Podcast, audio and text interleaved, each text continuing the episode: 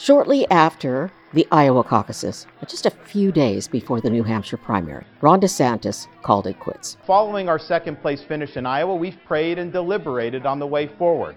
If there was anything I could do to produce a favorable outcome, more campaign stops, more interviews, I would do it. But I can't ask our supporters to volunteer their time and donate their resources if we don't have a clear path to victory. Accordingly, I am today suspending my campaign. Nikki Haley said, May the best woman win. Now, Trump, meantime, is confused, repeatedly saying Nikki Haley, Nikki Haley, Nikki Haley, when he means Nancy Pelosi. You know, when she comes here, she gets like nine people, and the press never reports the crowds, you know. By the way, they never report the crowd on January 6th. You know, Nikki Haley, Nikki Haley, Nikki Haley. You know they did you know they destroyed all of the information, all of the evidence, everything, deleted and destroyed all of it, all of it, because of lots of things. Like Nikki Haley is in charge of security. We offered her 10,000 people, soldiers, National Guard, whatever they want. They turned it down. They don't want to talk about that. These are very dishonest people. And what's odd, too, is that he's repeating a lie about Nancy Pelosi. So it's really crazy. Nikki Haley commented on this Trump soundbite. Last night, Trump is at a rally. And he's going on and on mentioning me multiple times as to why I didn't take security during the Capitol riots. Why I didn't handle January 6th better. I wasn't even in D.C. In, on January 6th. I wasn't in office then. They're saying he got confused, that he was talking about something else. He was talking about Nancy Pelosi. He mentioned me multiple times in that scenario. The concern I have is I'm not saying anything derogatory, but when you're dealing with the pressures of a presidency, we can't have someone else that we question whether they're mentally fit to do this. We can't. And she's just saying he's old. It's only January, and the Republican Party is not merely dead, like the wicked old witch in The Wizard of Oz. The Republican Party is really most sincerely dead.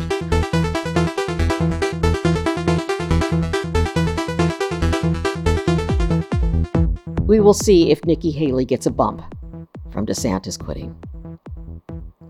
I'm Gloria Moraga. This is the Political Woman Podcast. Please subscribe. Please follow me on TikTok, on YouTube. Google me, look for my stuff, and subscribe. I need your support. One quick update on the Fani Willis quote inappropriate relationship with the special prosecutor story.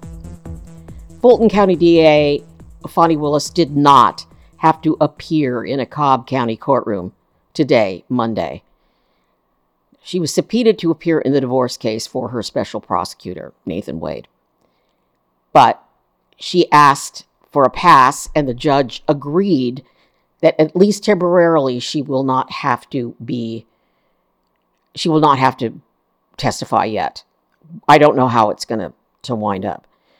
But in the meantime, the divorce judge in that divorce case also decided to release all of the Wade's, his Nathan Wade and his wife, all of their divorce papers.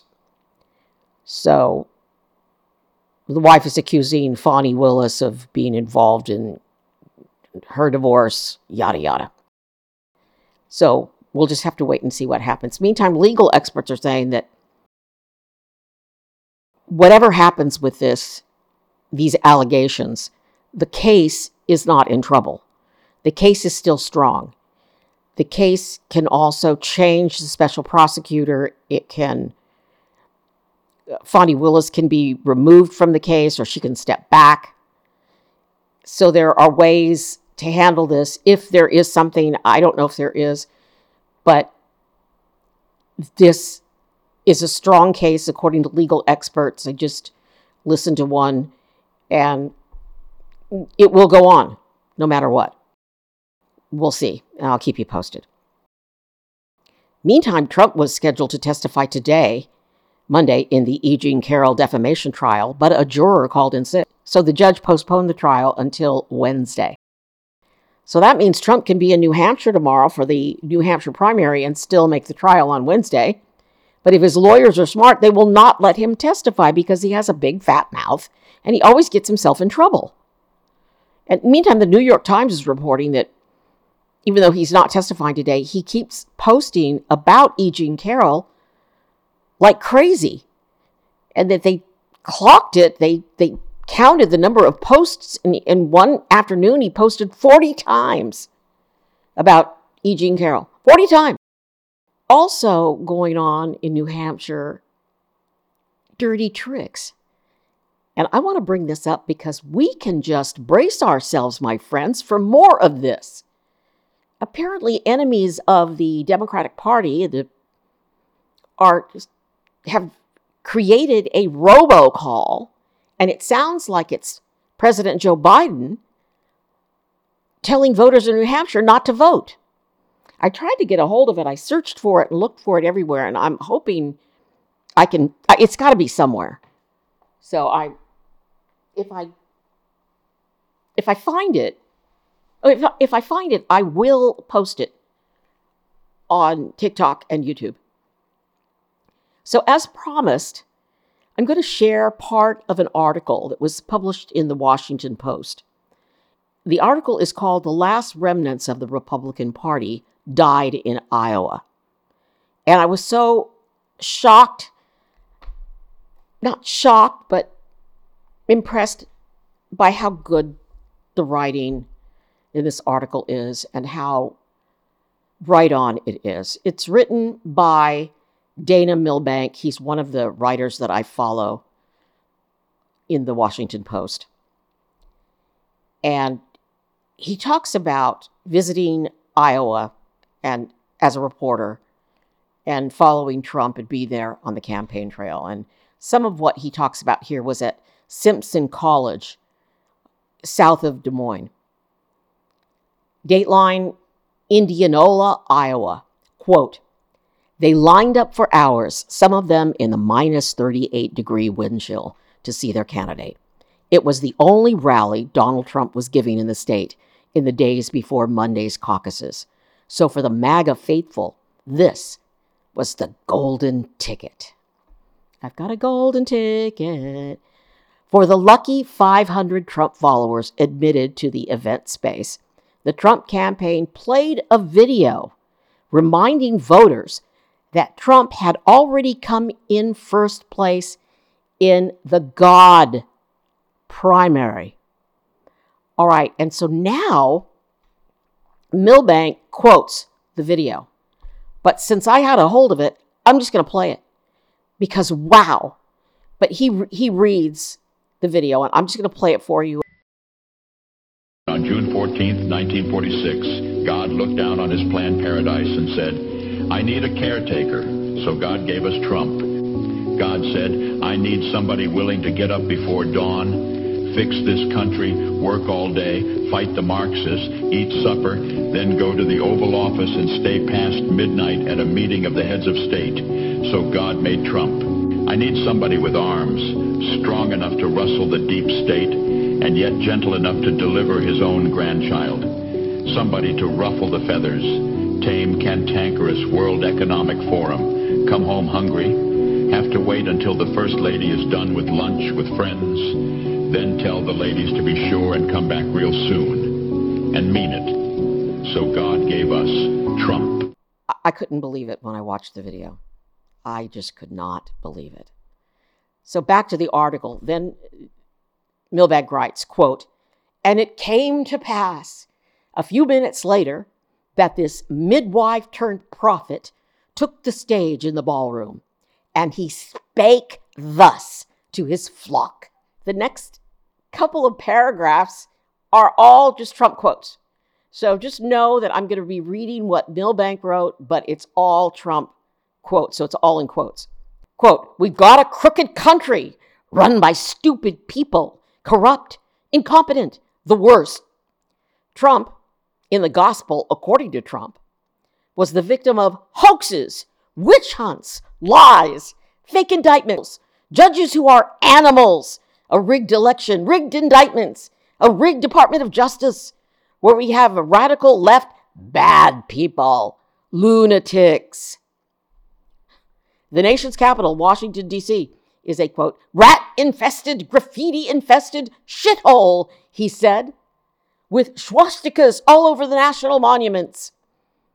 His opponents, the prophet Trump continued, are Marxists, communists, fascists, liars, cheaters, thugs, perverts, frauds, crooks, creeps, freaks, warmongers, and globalists. Immigrants are a vicious snake whose bite is poison. And he told him there is an invasion at the border by terrorists, jailbirds, drug lords. Our country is dying, he informed them. And by the way, you're very close to World War III. Have a nice day. Uh, so the World War III is Trump saying it, and then have a nice day is Milbank. Have a nice day! Exclamation point. Back to Milbank quote. It was, in short, a slightly updated version of the rage, paranoia, victimhood, lies, and demonization that propelled Trump's popularity over the last eight years. Yet there was something else Trump said in his appearance here at Simpson College south of Des Moines that I'm sorry to say seems reasonably accurate. Quote, MAGA is taking over, he told his chilled but enraptured supporters. On the fake news, they say MAGA represents 44% of Republicans. No, no. MAGA represents 95% of the Republican Party. Milbank writes His numbers may be off, but the observation is true. Iowa's Republican presidential caucuses on Monday night were an overwhelming triumph for Trump, who in early results was more than 30 points ahead of the nearest competitor and getting more votes than the rest of the field combined. The voters had shown that there essentially is no Republican other than a MAGA Republican. Trump's opponents deserve partial blame for that, for failing to take him on more directly. But some of their candidacies, in tone and substance, offer real alternative to Trump's rage filled nativism. The ominous truth is there just wasn't an appetite in the electorate for a non Trumpian candidate.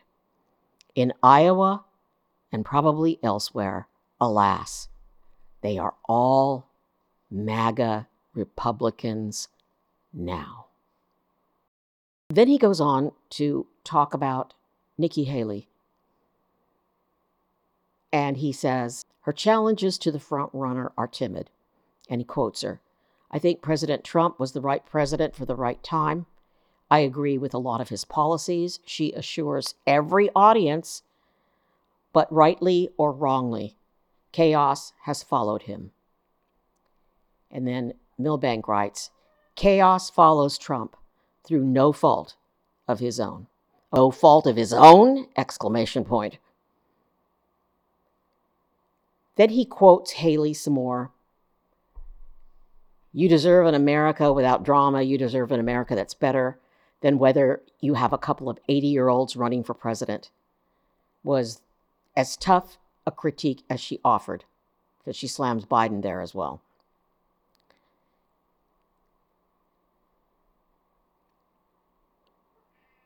And then he goes on to praise Haley about some of her campaigning and slam Trump for his racist comments and how we're pretty much holding our breath waiting for him to begin attacking Haley for her background and her culture.